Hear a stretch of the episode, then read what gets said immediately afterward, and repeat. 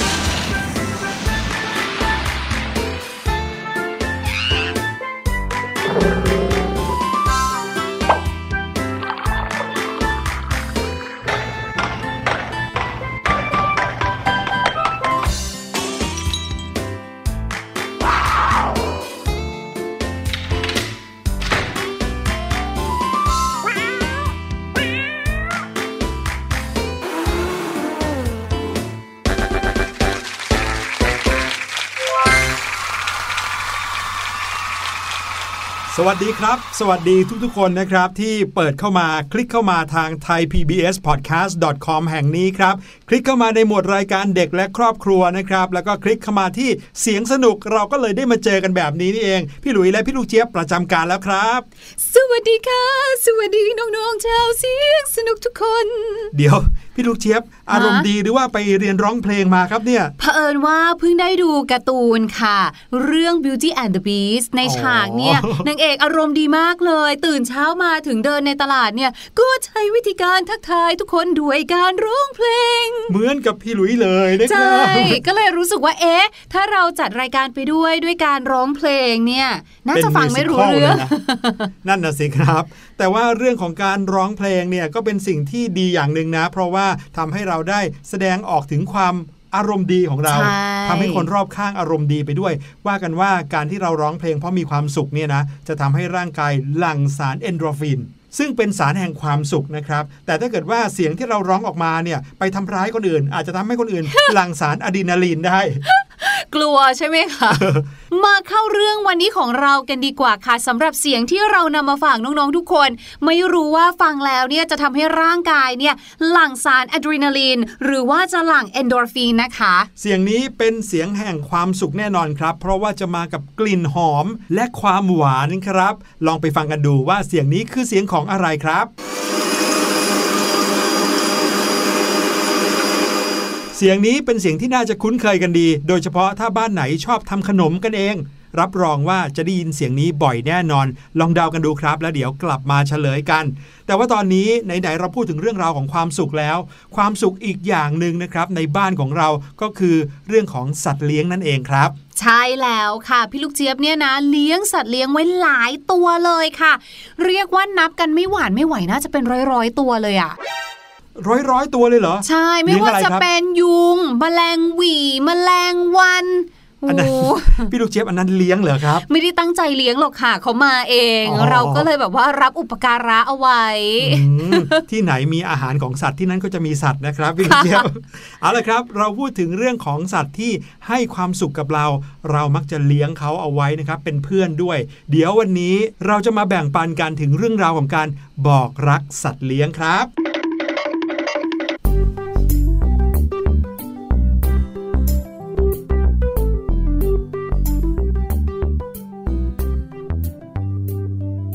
แน่นอนนะครับว่าสัตว์เลี้ยงเนี่ยเป็นสิ่งที่นำความสุขมาให้บ้านได้ พี่หลุยนี่นะครับเคยเลี้ยงสัตว์มาหลายชนิดเหมือนกัน ไม่ว่าจะเป็นน้องแมว น้องหมา ปลาก็เคยเลี้ยง หนูแฮมสเตอร์ก็เคยเลี้ยง พี่ลูกเจี๊ยบเคยเลี้ยงอะไรบ้างครับ พี่ลูกเจี๊ยบเคยเลี้ยงกระต่ายค่ะ แล้วก็หนูแฮมสเตอร์แล้วก็แมว ครับผมถึงแม้ว่าอายุขัยของเขาเนี่ยจะไม่เท่ากับคนนะ ไม่กี่ปีเขาก็อาจจะต้องตายไป แต่ในช่วงเวลาที่มีเขาอยู่เนี่ย ปฏิเสธไม่ได้จริง ๆ นะ ว่าเขานำความสุขมาให้ใช่บางบ้านเนี่ยนะ สัตว์เลี้ยงเป็นเหมือนกับศูนย์กลางของบ้านเลย ทำให้เกิดความสัมพันธ์ที่ดีในบ้านด้วย บ้านไหนเลี้ยงน้องหมานะ โอ้โห ทุกคนจะมารุมล้อม มาเลี้ยงเขามาเล่นกับเขาทำให้บ้านเนี่ยมีรอยยิ้มมีเสียงหัวเราะ ใช่ค่ะ แล้วก็ช่วยให้เราเนี่ยรู้สึกเป็นผู้เป็นคนมากขึ้นอย่างพี่ลูกเจี๊ยบอย่างเงี้ย ปกติเป็นคนชอบพูดกับตัวเองไงครับแต่พอมีน้องหมาน้องแมว หรือว่ามีสัตว์เลี้ยงขึ้นมาเนี่ย เราก็จะให้เขาเนี่ยแหละค่ะ เป็นคนฟังของเราครับเวลาที่มีคนถามว่าพูดคนเดียวหรือเปล่าพูดให้หนูแฮมสเตอร์ฟังอืมพูดกับสัตว์เลี้ยงบางทีก็เป็น็นการระบายความรู้สึกไม่ดีออกไปได้ด้วยนะ บางทีเครียดบ้าง หรือว่าเกิดรู้สึกซึมหรือเศร้าบ้างอย่างเงี้ย การได้พูดออกมาโดยมีสัตว์เลี้ยงแสนรักของเรา ฟังทำตาแป๋วๆมองหน้าเราเนี่ยก็เป็นความรู้สึกที่ดีขึ้นได้เหมือนกัน ใช่ เรียกว่าเป็นการเติมเต็มซึ่งกันและกัน แต่ว่าบางทีมันก็มีจุดที่ยากอยู่เหมือนกันนะคะ พี่หลุย เพราะว่าอย่างสมมติกับครอบครัวสมาชิกในครอบครัว คุณพ่อคุณแม่หรือใครก็แล้วแต่ เราก็รู้ว่าเออการแสดงออกซึ่งความรักเนี่ยคือการกอด การหอม การใช้คำพูดสื่อสารซึ่งกันและกัน แต่อย่างน้องหมาน้องแมวหรืออะปลาของพี่หลุยอย่างเงี้ยครับบอกไปเขาจะรู้ไหมหรือเราต้องร้องแบบบุ๋งบุ๋งบุ๋งบุ๋งบุ๋งอย่างเงี้ยเราจะทำยังไงให้เขารู้ว่าเรารักเขาใช่เราจะใช้วิธีการกอดการหอมพอหรือเปล่า อย่าลืมนะครับว่าสัตว์เนี่ยเขาก็มีความเข้าใจของเขา คือเขาเป็นสัตว์อะ เพราะฉะนั้นวิธีการในการแสดงออกถึงความรักของเขาเนี่ยก็ไม่เหมือนคน เคยได้ยินใช่ไหมครับ ที่ว่าเวลาน้องแมวจะบอกรักเรา หรือว่าแสดงความรู้สึกดีกับเรา น้องแมวจะใช้วิธีมาเอาหัวมาคลอเคลียหรือว่าเอาเท้าของเขามานวดเรา วันนี้เราทั้งสองคนก็เลยจะพาน้องๆไปเรียนรู้วิธีการบอกรักสัตว์เลี้ยงของเราครับว่าทำยังไงให้เขาเข้าใจว่าเนี่ยเรารักเขานะ การที่เราบอกเขาแล้วก็ลูบหัวเฉยๆว่า รักเนี่ยพอหรือเปล่าบางทีอาจจะมีวิธีที่ดีกว่านั้น แล้วทำให้น้องหมาน้องแมวเข้าใจมากกว่านั้นก็ได้นะครับ เรามาเริ่มกันที่เรื่องของวิธีบอกรักสุนัข หรือวิธีบอกรักน้องหมากันดีกว่าครับ วิธีแรกเลยนะง่ายมากก็คือการสร้างความอบอุ่นให้กันในเวลาเช้าครับอืมจุดไฟเฮ้ยไม่ขนาดนั้นครับ ในทุกๆเช้าเนี่ยน้องหมามักจะมานอนตาแป๋วอยู่ข้างๆเรา หรือว่าถ้าบ้านไหนเลี้ยงน้องหมาอยู่นอกบ้านเนี่ยสังเกตเลยว่าพอเราจะเดินมาเปิดประตูบ้านจะมีเขามานอนหรือมานั่งรอเราอยู่แล้วอือืมมบางทีก่อนนอนเราก็ปิดประตูห้องให้เขาปิดประตูกรงให้เรียบร้อยแล้วก็ตามนะครับ หรือแม้บางครั้งเนี่ยน้องหมาก็เหมือนกับเป็นนาฬิกาปลุกให้เราด้วยซ้ำไปรีบวิ่งมาหาแล้วก็กระโดดขึ้นมา เพื่อที่จะมาปลุกเราไปทำงานหรือว่าออกไปเรียนนะครับ การแสดงความรักในช่วงเช้าที่ง่ายที่สุด หลังจากที่เราตื่นนอนก็คือการกอดน้องหมาครับ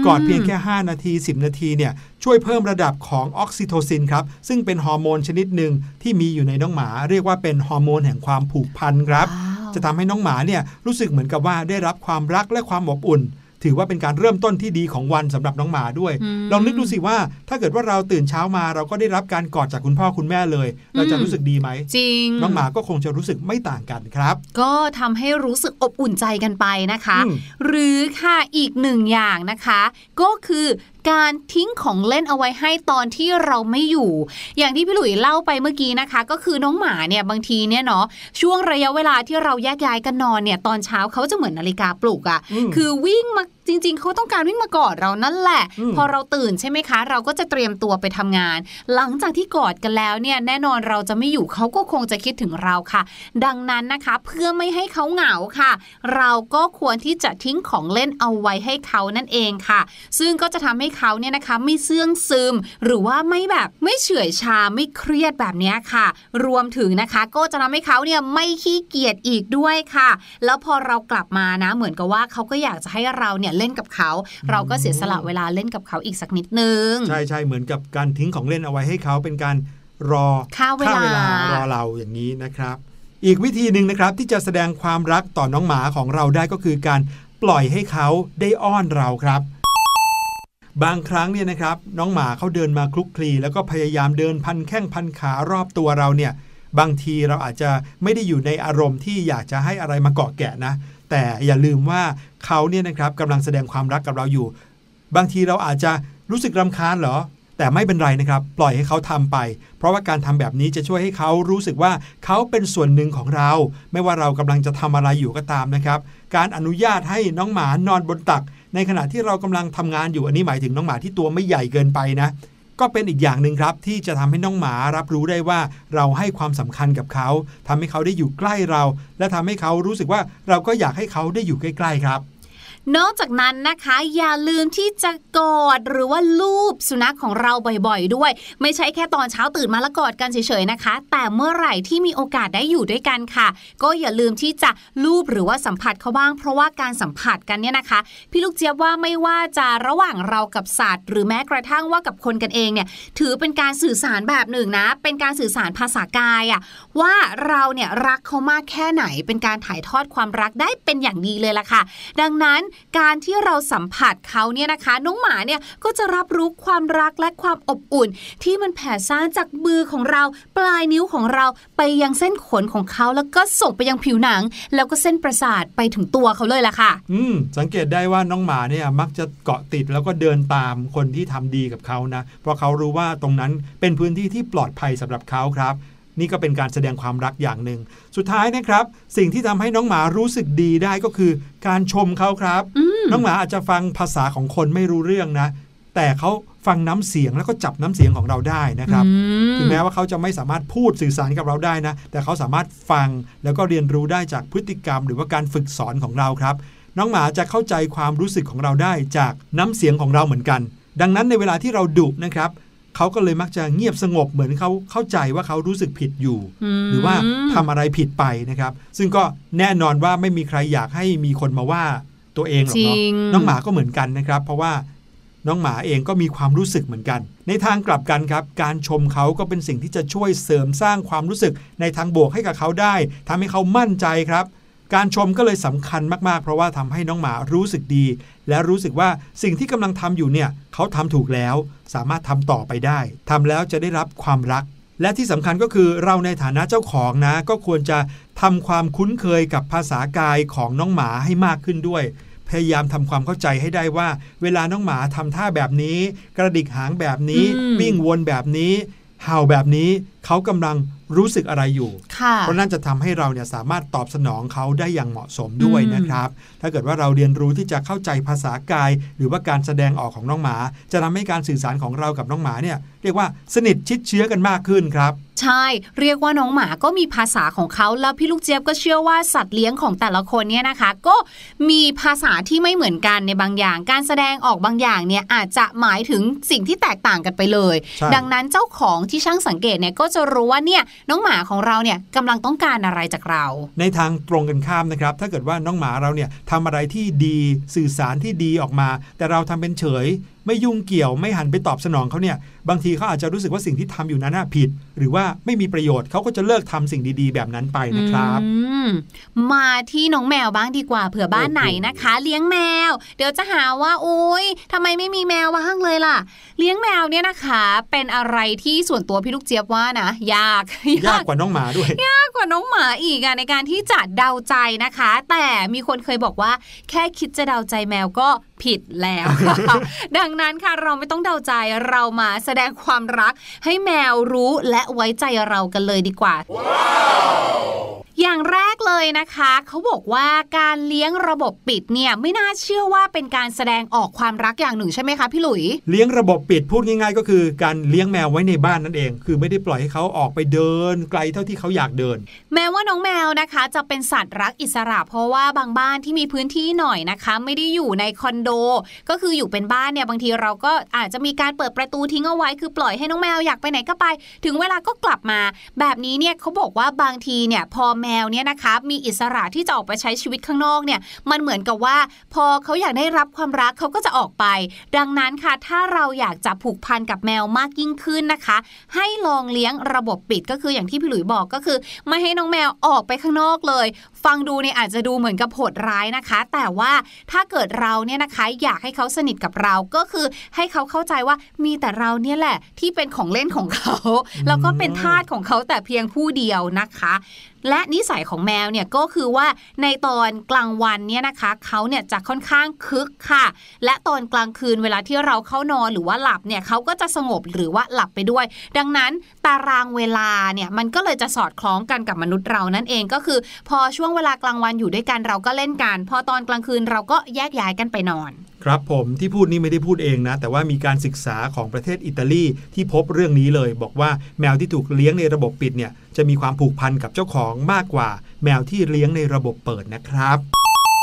วิธีบอกรักแมววิธีที่สองครับ จะเรียกว่าวิธีบอกรักก็คงไม่เชิงนัก แต่ว่าเป็นวิธีที่ทำให้เขาสงบนิ่ง แล้วก็พร้อมที่จะสื่อสารกับเรานะครับ เพราะอย่างที่บอกว่าแมวเนี่ยสื่อสารได้ยากมาก เราต้องจับทิศทาง จับอารมณ์ของเขาดีๆ ดังนั้นวิธีหนึ่งที่สำคัญก็คือ อย่าไปจู่โจมน้องแมวนะครับ อย่าไปใช้วิธีการทักเขาด้วยความรุนแรง หรือว่าเสียงดัง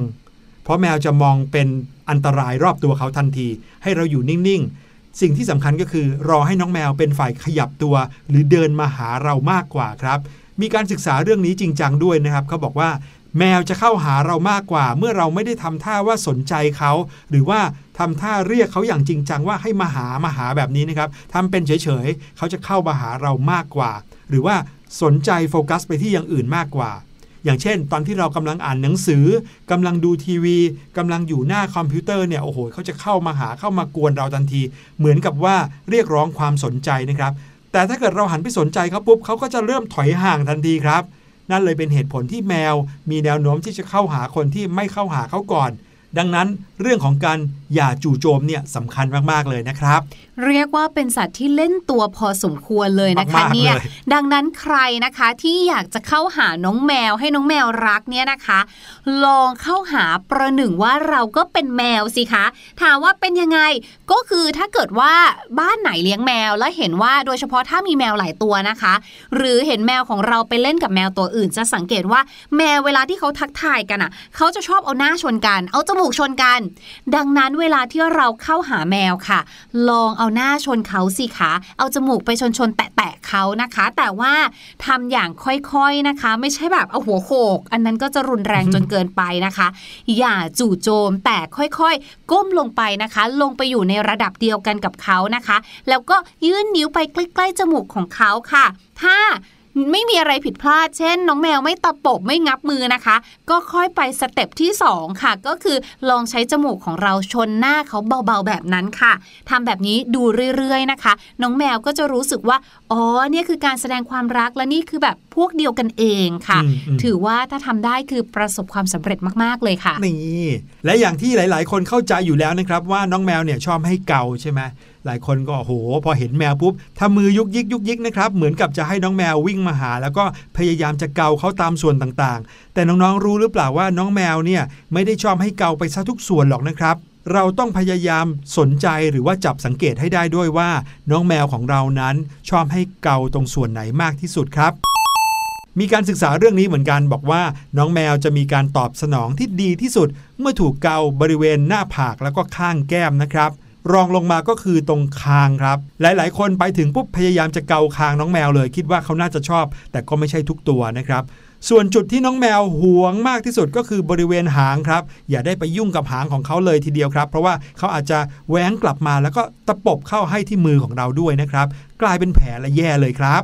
แต่ทั้งนี้ทั้งนั้นนะคะ ถ้าสมมติว่าเกาไปแล้ว ผลตอบรับออกมาไม่ดีนะคะ น้องแมวอาจจะมีการวิ่งหนี หรือหันมาแบบว่าทำท่าเหมือนจะงับเรา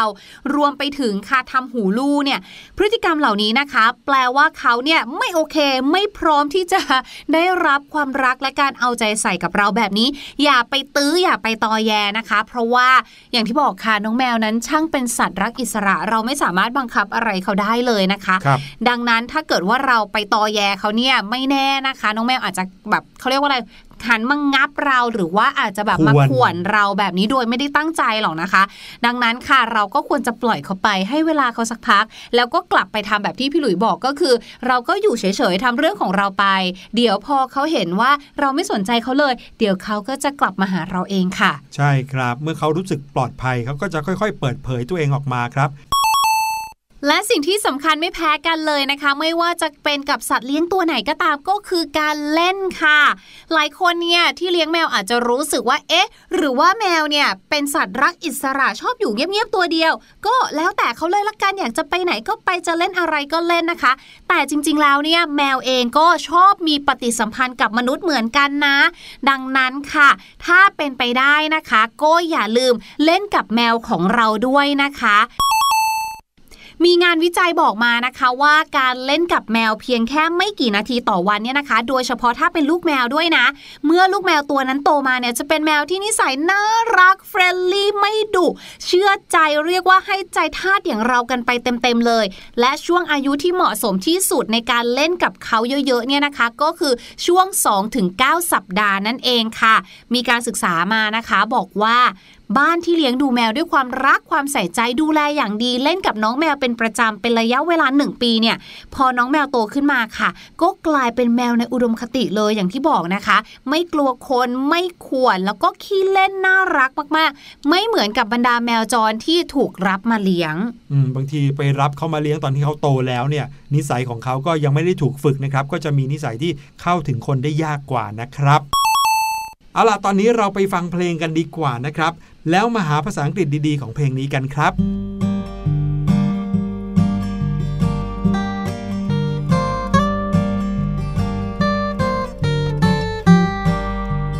เมฆสีดำลอยต่ำลงมา บนท้องฟ้า เสียงดัง คลื่นคลื่นฟ้าแลบ แวบวับ ฉันตกใจตื่นฝฝนพรำทั้งคืน น้ำเต็มทุ่งนาอบอบอบอบกบร้องดีใจ บอกออกไป ว่าฝนจะมา เจ้าเขียดก็ร้อง เสียงดัง ก้องมาอึ่งอ่างร้องว่า ฝนมาแล้วเอ่ย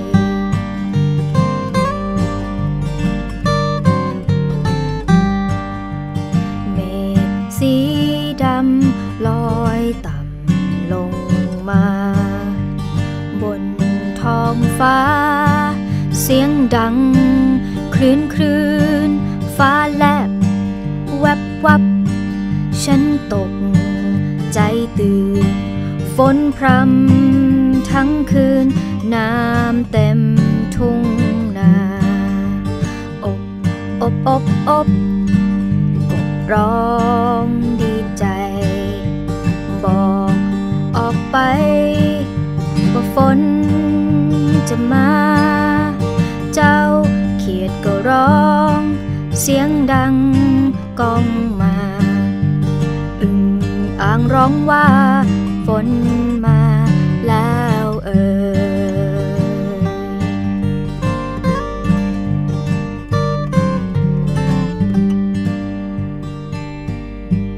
นมาฟ้าร้องแบบนี้นะคะ มันน่ากลัวจริง ๆ เลยค่ะ พี่ลูกเจี๊ยบคนหนึ่งเนี่ยแหละเป็นคนที่ไม่ชอบเสียงฟ้าร้องเลย โดยเฉพาะถ้าเสียงดังมากๆเนี่ยเล่นเอาตกอกตกใจเลยนะคะต้องโทรหาคนที่บ้านทันทีว่า เมื่อไหร่จะกลับมาเนี่ยแต่ว่าบางทีค่ะ โทรศัพท์ก็ใช้ไม่ได้ เพราะว่าแบตหมด พอนึกแบบนี้แล้ว นั่นสินะคำว่าแบตหมดในภาษาอังกฤษ เขาว่ายังไงกันน่ะ My phone is about to die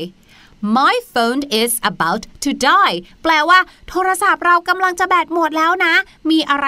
รีบๆพูดมาเลย หรือนะคะถ้าเกิดว่าแบตหมดไปแล้วเรียบร้อยค่ะ My battery is dead My battery is dead ขอบคุณพี่ลูกเจี๊ยบมาก ๆ ครับเอาล่ะ ตอนนี้มาเฉลยเสียงปริศนากันดีกว่านะครับ ไปฟังกันอีกสักรอบเดี๋ยวกลับมาเฉลยครับ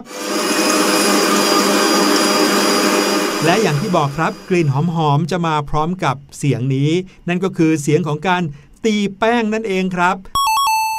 บ้านไหนทำเบเกอรี่กันเป็นชีวิตจิตใจนะเขาก็มักจะมีเครื่องตีแป้งขนาดใหญ่ใช่ไหมครับ ใส่แป้งลงไปใส่ไข่ลงไปใส่ส่วนผสมลงไปมากมาย แล้วก็เปิดเครื่องแบบนี้เลย เสียงก็จะวู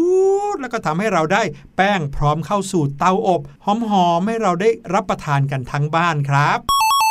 คราวหน้าเราจะมีอะไรมาฝากก็อย่าลืมติดตามนะครับ ทางไทย PBS Podcast แห่งนี้ วันนี้ลาไปก่อนแล้ว สวัสดีครับ สวัสดีค่ะ